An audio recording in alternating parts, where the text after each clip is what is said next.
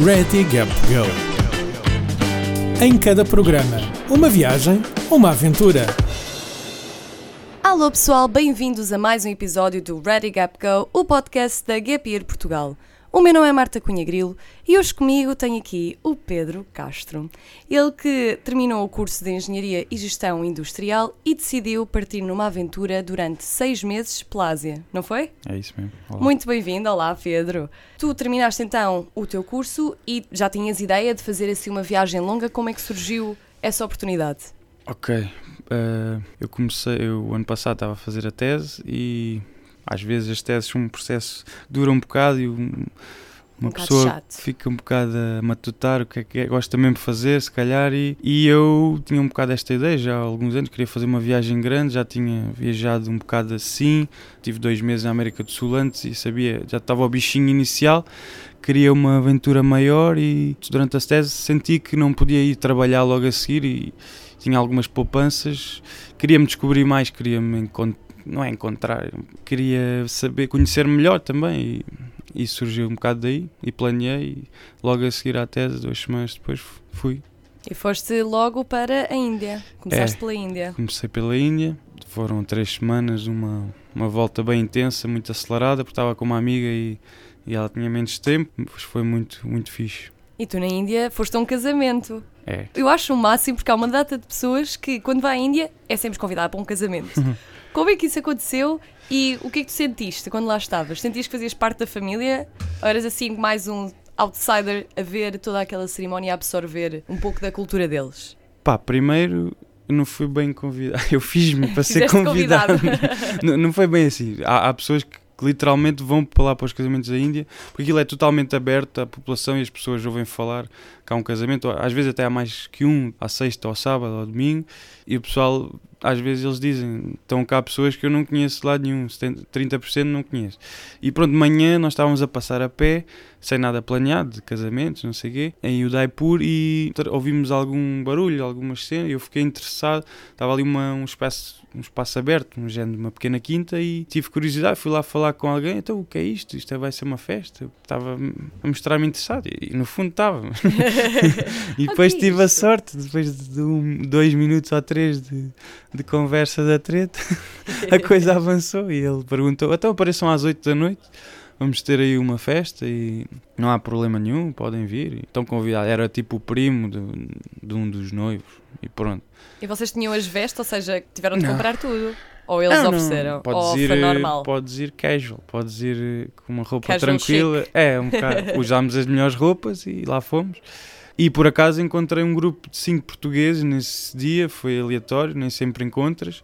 E disse: venham, venham, vai ser, vai ser do caraças. E foi, devem ter sido as melhores experiências deles também. Foi, foi Então, brutal. aca- acabaste por convidar pessoas Sim. para o casamento do primo do rapaz que tinhas conhecido. Basicamente. Muito bem. E dentro do casamento, pronto, aquilo surge. Ao início parece estranho, está tanta gente, mas começas a socializar e eles estão ali para aquilo. E eh, não podes é ter momentos, momentos de pausa, senão podes te sentir um bocado o que é que estou aqui a fazer. Portanto, tens que ir rápido de grupos para grupos, ir falando uns com os outros e a comer, claro, de vez em E é a melhor forma de provar todas as comidas típicas da Índia. Ah, pois. Seja doce, caris, todos. Lidaste bem com a comida na Índia? Sim, sim. Sim? Eu adoro, yeah. Não houve imprevistos? Não, não, por acaso não, não correu mal. yeah. Eu, eu penso sempre, eu ainda não fui à Índia, mas eu sou tão azarada nestas coisas que eu acho que no dia em que for à Índia, se calhar volto com menos 10 quilos ou algo do género. Porque eu e comida picante, zero. Pois, Zero, zero. já sabes, vais sofrer. Estou, tenho de mentalizar. tu depois da Índia, há bocadinho estavas a explicar-me que no fundo a Índia foi planeado, mas depois tudo o resto foi assim um bocadinho go with the flow.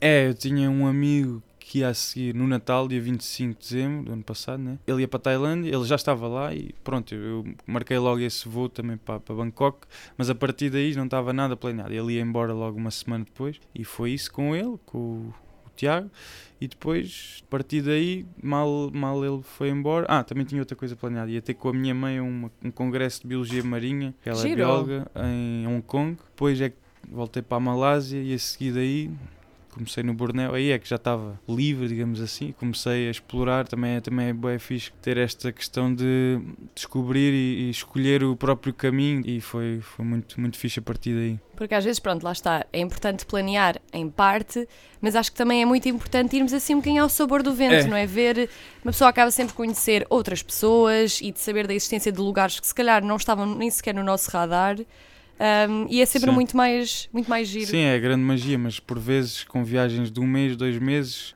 é eu diria que vale, mais vale uh, organizar tudo ou quase tudo, quase tudo, vá. Que é sempre bom ter alguma surpresa, algum mistério. Nada planeado é sempre giro. Mas também se consegue, obviamente, um bocado de coisas novas, se fores à procura delas. Depende do estilo de viajante que queres e ao início queres um bocado mais conforto, quando depois de alguns anos, de algumas viagens a mais, longas, queres se calhar procuras mais os imprevistos. Eu neste início de viagem estava nestes países, a Índia foi um bocado mais diferente, mas depois a, o Sudeste Asiático foi totalmente confortável, é um sítio turístico e está tudo feito para não me preocupar com quase nada. E eu tentei algumas, algumas brincadeiras para ficar menos confortável, mas, mas pronto, foi isso. Porque o teu estilo de viagem é um estilo assim low cost.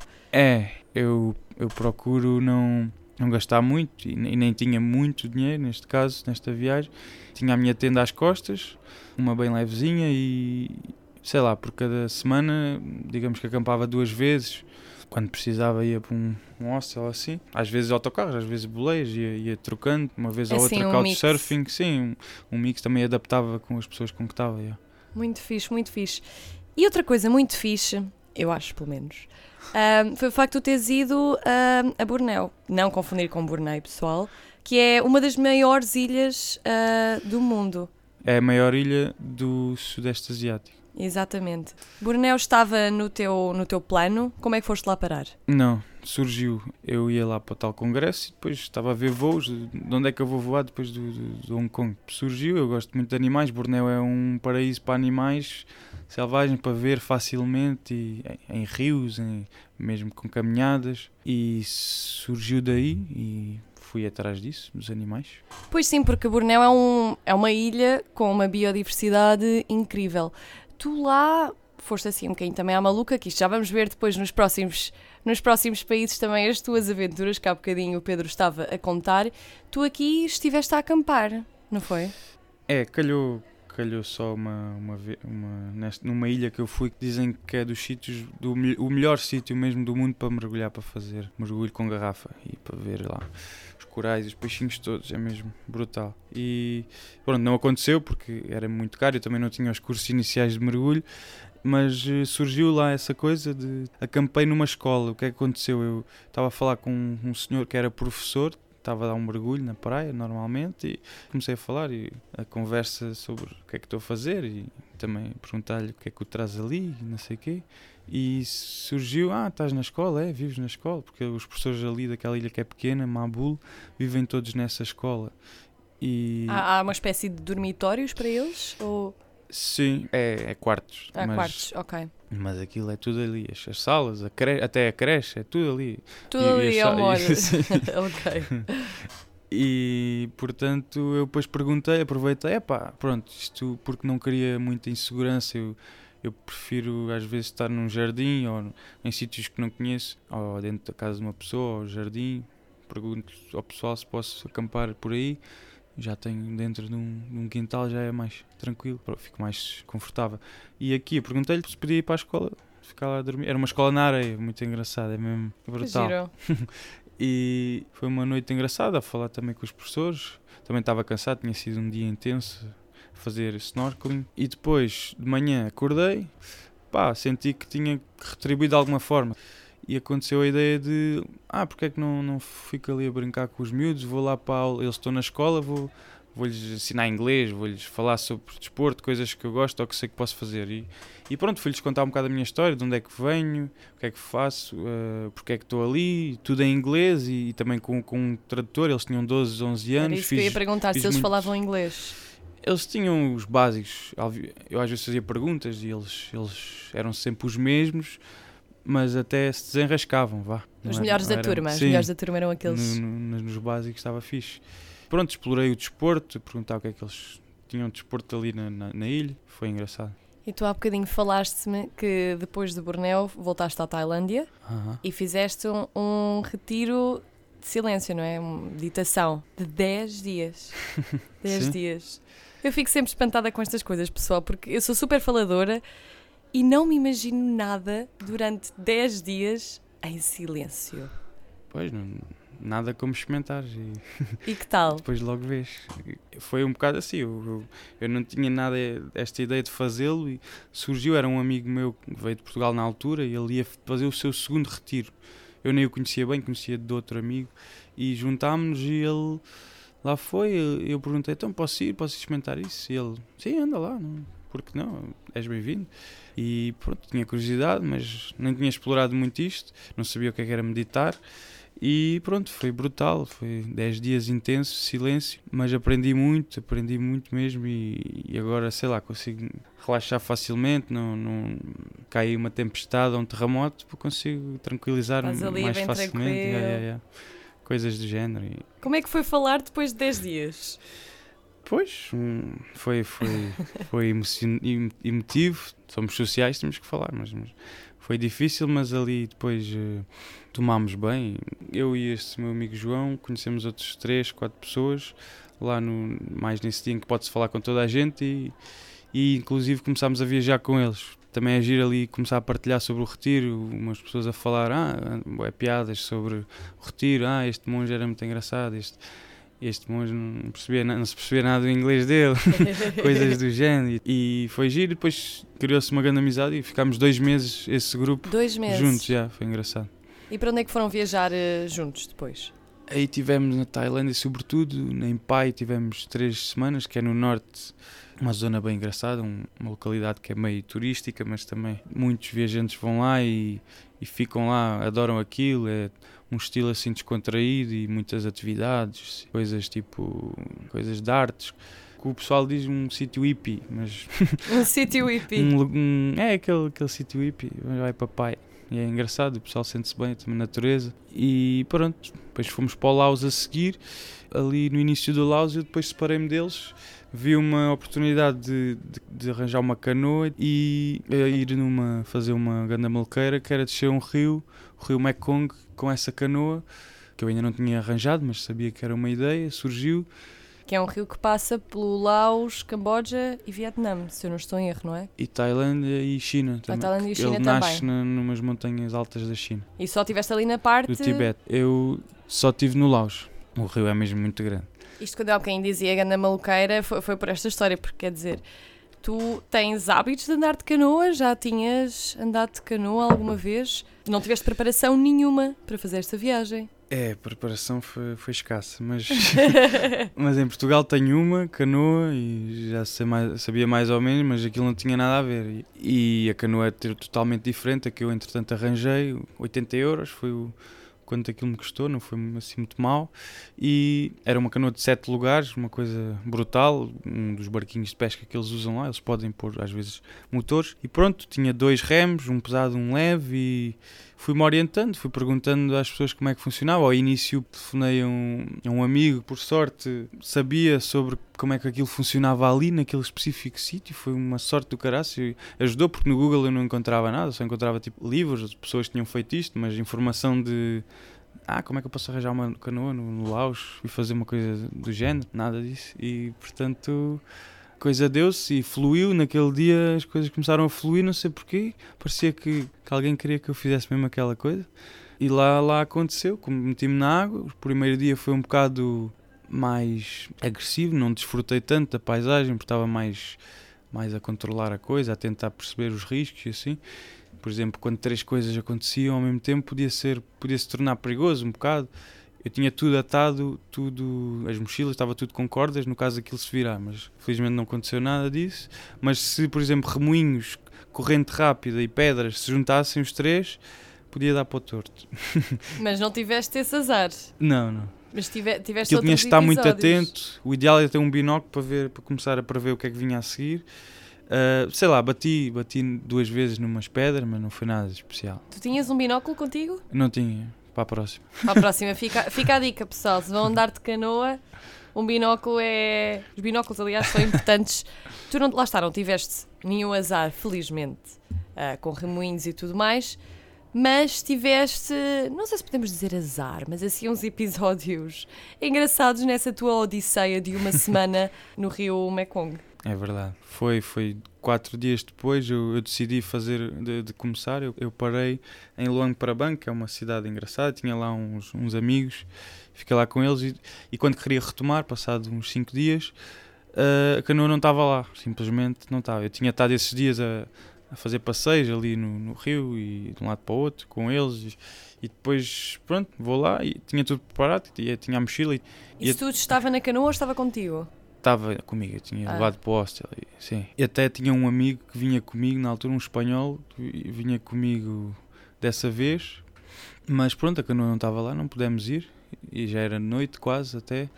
Fui dormir, um bocado de coisa, um bocado abatido, mas. a minha canoa. é pá, porque ainda eu sentia que já tinha valido a pena, né? O investimento, digamos assim, mas ainda queria usar mais, ainda tinha mais pica para continuar. E pronto, no dia seguinte acordei bem cedo, mal, mal, mal o sol nasceu, e comecei ali à procura, duas horas, fui para sul, de onde o sítio onde tinha perdido. E quando volto ao local, apenas um quilómetro acima, estava lá a canoa. e pronto, recuperei. E também estava lá o senhor, um senhor, não sei se foi o, o ladrão, digamos assim. e ele não falava nada, era um, um lausiano que não falava nada inglês e nem percebi se era ele o ladrão. Foi uma, um então, discurso um bocado esquisito. Pois tu, tu chegaste e que Apontaste para a canoa, ele levantou-se e foi-se embora? Ou como é, que, como é que foi essa interação? Primeiro apontei para o lugar, lugar de onde ela tinha vindo, mais, mais abaixo, no rio. E ele, ele percebeu logo que aquilo não era dele. E depois foi-me buscar coisas que ele tinha guardado, que era o meu bidão de água de 10, 15 litros e, o, e uma t-shirt que eu tinha lá deixado a secar. Ele, ele ofereceu-me logo, eu percebi, é pá, yeah, já não vou ter que fazer nada. Ele podia querer dizer, ah, isto é meu. Yeah.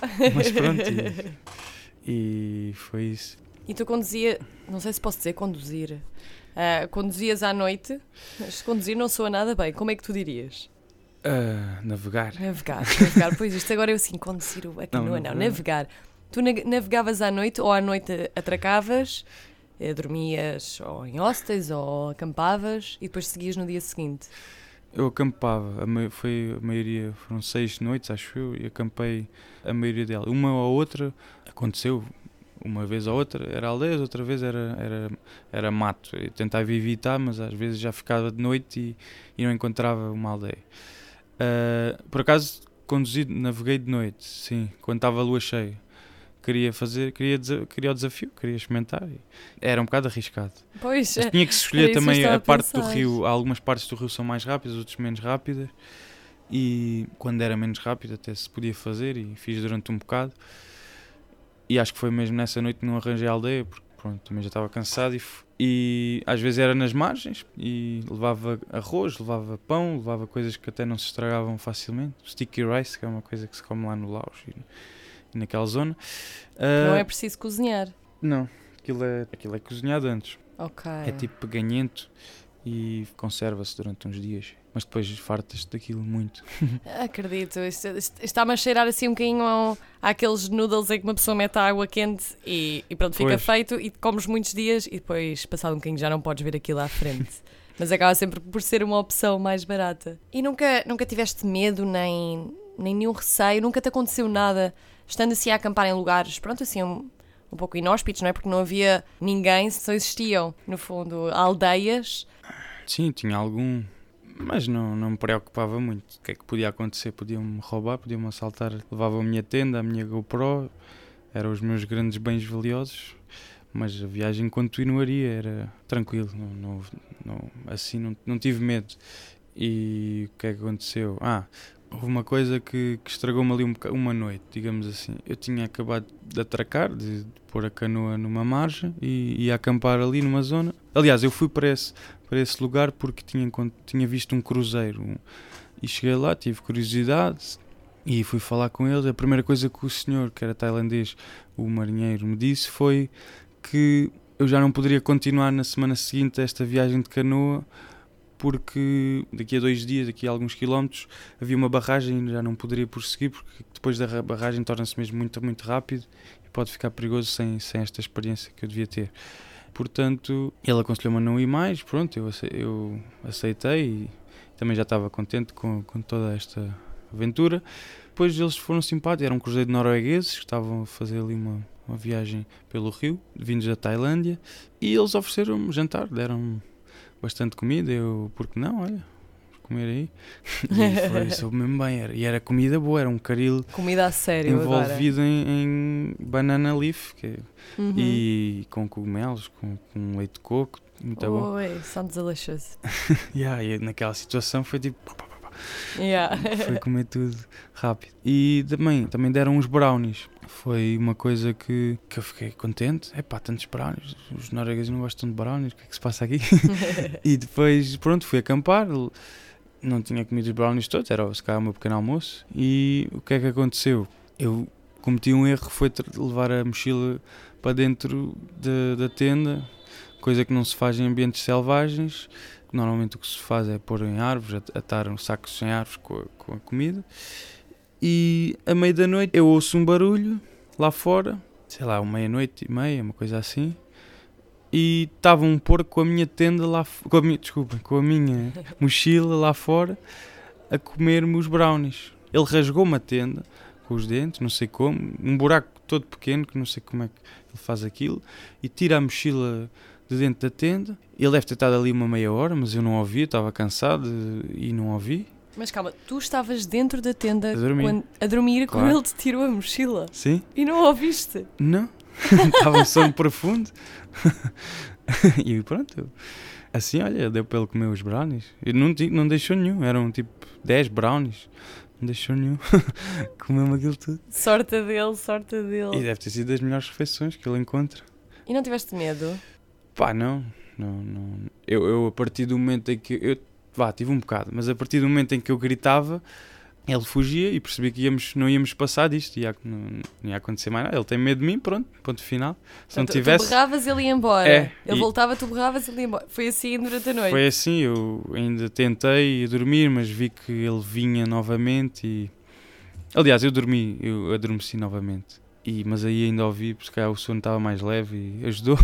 mas depois percebi que ele estava mesmo a vir e a vir e a vir e, e tive de ficar acordado a ler um livro e assim. Então tu, a seguir ao Laos, foste para o Camboja. Camboja. É, estava mesmo ali, né? Calhou no, no momento do, do festival do Songkram, que é o festival de Ano Novo destes países uh, budistas, o Camboja, o Laos e a Tailândia. E também foi engraçado, passei um bocado no Laos e um bocado no Camboja, a mesma festa. Aquilo é basicamente, está tá tudo cheio de metralhadoras de água e mais pessoal jovem à noite vai tudo para, para as grandes praças e e, e mandam pronto, água uns aos outros. Uns aos outros, é isto. é aconselhável não levar o telemóvel. Pois já ouvi dizer porque já tivemos aqui a Rita, que foi uma das vencedoras do concurso de Gap Year Portugal, e ela também lá esteve e disseram-lhe para ela não levar nada. E, e, ela fez, fez e percebeu rapidamente que não podia mesmo levar nada, pois. porque senão adeus telefone, adeus tudo aquilo que, que, fosse tecnológico. Isto é um festival que dura. Pronto, é um dia, portanto três, é três, três dias. dias. É. Três dias. É feriado, os três dias seguidos. Incrível. Do Camboja, então, Uh, acabaste por ir à Malásia, vou regressar à Malásia e foi o momento em que fizeste então o teu curso de mergulho. É verdade, eu tinha muito esta vontade e apesar de ser um, investimentozinho, pertenço ao mar, sinto que pertenço e precisava desta de perceber o que é que é o mergulho, nunca tinha mergulhado com garrafas, já tinha feito muita, muita coisa aqui. Quando tu dizes com Portugal. garrafa é tipo, é, é a botija? Sim, é com, é com oxigênio, okay. com acesso aquilo parece que estás lá, estás a flutuar, estás... é outro tipo de meditação também. E outra sensação muito, muito fixe, com os corais todos, os peixes de todas as cores. E isto foi na Malásia onde? Isto foi no norte, em Perentian, que é por acaso do que eu percebi da internet, acho que é o sítio mais barato para tirar os cursos de mergulho. Em toda do mundo. Do, do mundo? mundo. Yeah. Já uma vez me tinham falado era onde? Eu acho que era nas Honduras, se não estou em erro. Se calhar agora estou aqui a dizer mentiras. Mas houve alguém que eu quase podia jurar que me tinha dito que nas Honduras também era muito barato. Não okay. sei agora já o que é, que é o mais barato. Tenho de investigar. Terminaste então a tua grande viagem de seis meses no Quirguistão. É verdade. Porquê o Quirguistão? pá, como já estava a dizer há bocado, curto mais assim desafios de viajar mais difícil e pronto, dá-me dá pica estas coisas de não ser tão fácil. E, e surgiu uma amiga minha suíça que eu tinha conhecido dois anos antes no Peru a estudar de Erasmus. Ela queria muito montanhas, ir passear para as montanhas, caminhar e eu também gosto muito e, e já tínhamos feito coisas juntos no Peru. E surgiu, já estamos a combinar há um ano praticamente, e, e, pronto, porque não, é de volta a Portugal, é de, é de passagem, porque não ficar ali um bocado, um mês, surgiu assim, e mais uma Suíça, os três lançámos às montanhas e com fogão, com tendas, fomos, estávamos mesmo preparados para estar em autonomia e independentes na, na montanha. O que é que levaste brutal. contigo? Pá, era um saco-cama, tinha um muito bom, um saco-cama de menos de 0 graus, pá, mesmo para quando está a nevar lá fora, uma tenda boa também, resistente e leve, para caminhar sem muito peso. Depois comprávamos esses noodles que tu estavas a falar. Ah, os tais deliciosos. é verdade, foi uma dose interessante. Mas aquilo também, também é bom. Aquilo. É, é. Eu... E é mesmo necessário porque tu perdes muito suor e muito sal e aquilo tem muitos eletrólitos, é muito bom para, para repor eh, os níveis. Esta não sabia. para mim isso era bom porque era fácil, eu sou, eu sou péssima a cozinhar, então nas viagens para mim tem, há sempre uma fase Sim. que eu passo pelos noodles e pronto, é sempre mais, mais barato. Então vocês foram acampar para, uh, para, a, para a natureza um bocadinho relativo, para as montanhas.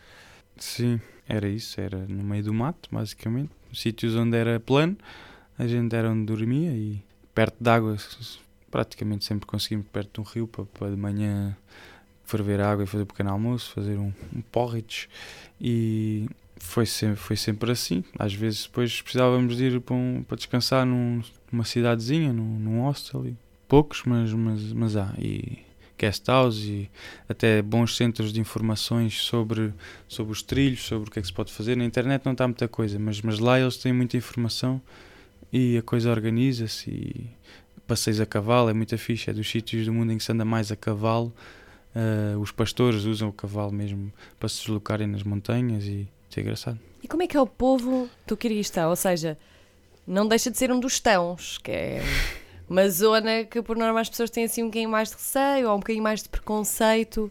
Como é que é o povo de lá? Eles, eh, eles falam russo e são muçulmanos, como também na, na maioria dos outros ãos. Pá, e esta mistura por si só é muito engraçada. E depois também as caras deles também são assim meio japoneses, meio mongóis, também é, leva a que o país seja totalmente novo, um mundo também, um continente quase diferente, como a Índia também tão especial.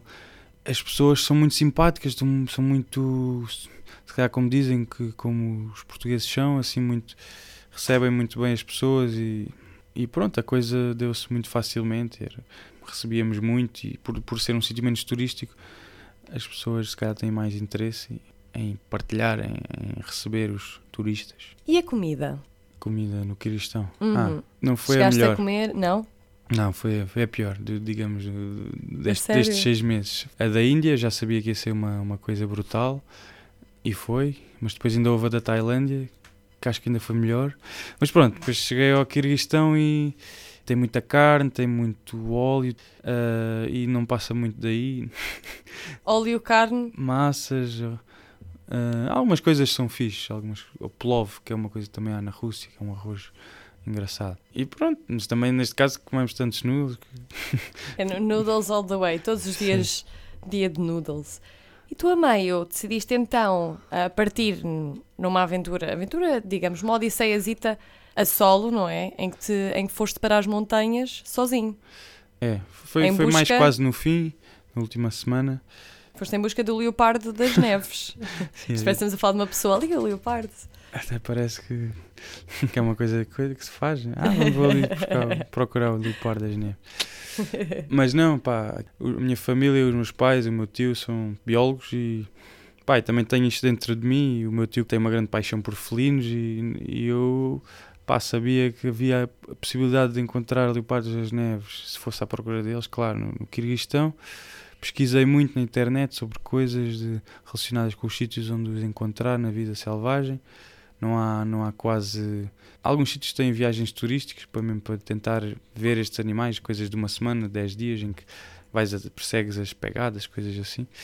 E pronto, eu tinha mesmo esta vontade e deixei-a para o fim. A minha amiga suíça que estava comigo na altura, porque a outra já tinha ido embora, ela queria ir visitar umas cidades e eu aproveitei, desculpa lá, mas quero mesmo ir tentar a minha sorte. E tiveste sorte? Epá, não. Leopardos, nada, niente, como se diz em russo. Mas pronto, aconteceu outra coisa. Estava lá sozinho na montanha. O que é que acontece? Estava um dia, tinha, ia sair às 5, 6 da tarde e a neve, digamos que é um bocado alta uh, e às vezes afunda. Uma pessoa pode afundar, não muito, e, mas pode afundar. E eu estava nesse momento a tentar fazer um, corta, um caminho, um corta-mato para conseguir chegar mais rápido a um sítio e estava com os braços presos na rocha e sem querer a fundo, né? Epá, e, e com o peso todo da mochila que tinha na, nas costas, acabei por deslocar o ombro. E foi, e foi um bocado uma aventura e foi ali um, um pânicozinho no momento. Larguei a mochila e fiquei a perceber o que é que está aqui a acontecer. Olhei para o chão, isto, isto é uma coisa. Olhei para o chão e a terra era tipo vermelha e estava na neve vermelha. Eu fiquei bem assustado. Ai que medo! Foi uma coisa demais. E depois, que horror! Só quando eu desci um bocado é que depois vi que não estava a sangrar nada e, e que, que ia sobreviver. Mas foi uma dor. Foi, foi agressivo. E depois era tarde, eu tive que ir acampar porque é, tinha seis horas pela frente de caminhada para a civilização, para poder arranjar um, um hospital, uma coisa assim, que me ajudassem. Pá, eu, eu sentia que ia, que ia ser na boa, que ia, que ia ultrapassar aquilo, mas estava a ser chato e tive que ir acampar com a dor em cima. Quase não dormi, foi tipo meia hora. Cheguei a pendurar o braço na tenda com uma ligadura, no topo da tenda, no teto, e aí já, já tranquilizou um bocado. Dormiste então assim com o braço, braço ao alto? Eu não dormi, ajudou a relaxar e a não ter que dar tantas voltas no saco de cama. O que aconteceu mais foi o saco de cama, às tantas também rebentou, o fecho rebentou-se e pronto, estava um frio do caraças, estava a nevar lá fora, estava mesmo frio e com o saco de cama aberto ainda ficou mais frio. De manhã acordo e vou tentar pronto, tento arrumar a mala, tento despachar-me para, para pôr as coisas a funcionar. Fervi neve para, para, transformar em água, foi uma coisa engraçada já me tinham ensinado, que eu não, não me apetecia buscar ao rio porque estava longe, e fervi neve. E pronto, decidi que ia deixar peso, porque eram 6 horas e com o ombro não no seu melhor estado, decidi deixar lá a mochila com o saco de cama e com, com muita roupa. E Deixaste lá assim? Foi isso, deixei lá levei uma pequenina com a tenda que, é, e com os bens mais pequeninos, mais valiosos e pronto. Percebi que não era assim tanto valor que eu tinha deixado, era só roupa e uma mochila, pronto, saco cama.